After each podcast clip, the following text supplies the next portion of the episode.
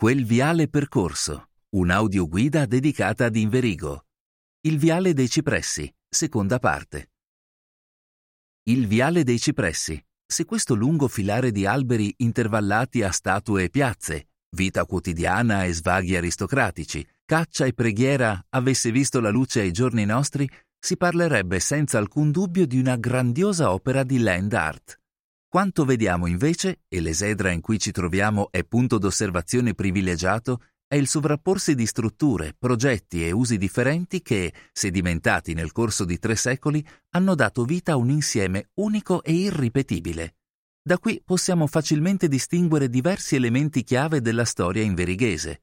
Il tratto originario del viale, quello voluto nel milleseicentosessantaquattro dal marchese Giovan Battista Crivelli, nato per collegare il castello al santuario di Santa Maria della Noce. Il borgo stretto intorno al santuario, luogo di tradizioni, religiosità popolare e artigianato locale, nonché passaggio obbligato della strada che collegava Inverigo a Bergamo e Lecco.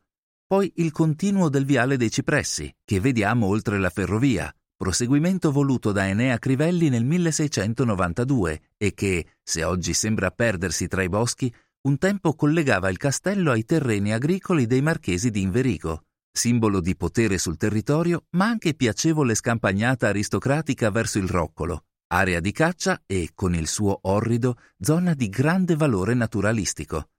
Come già accennato, verso la fine del Seicento i Crivelli ampliarono ulteriormente i loro possedimenti a Inverigo, acquistando una dozzina di cascine con terreni agricoli e boschivi annessi, area generalmente identificata dagli inverighesi come l'Orrido.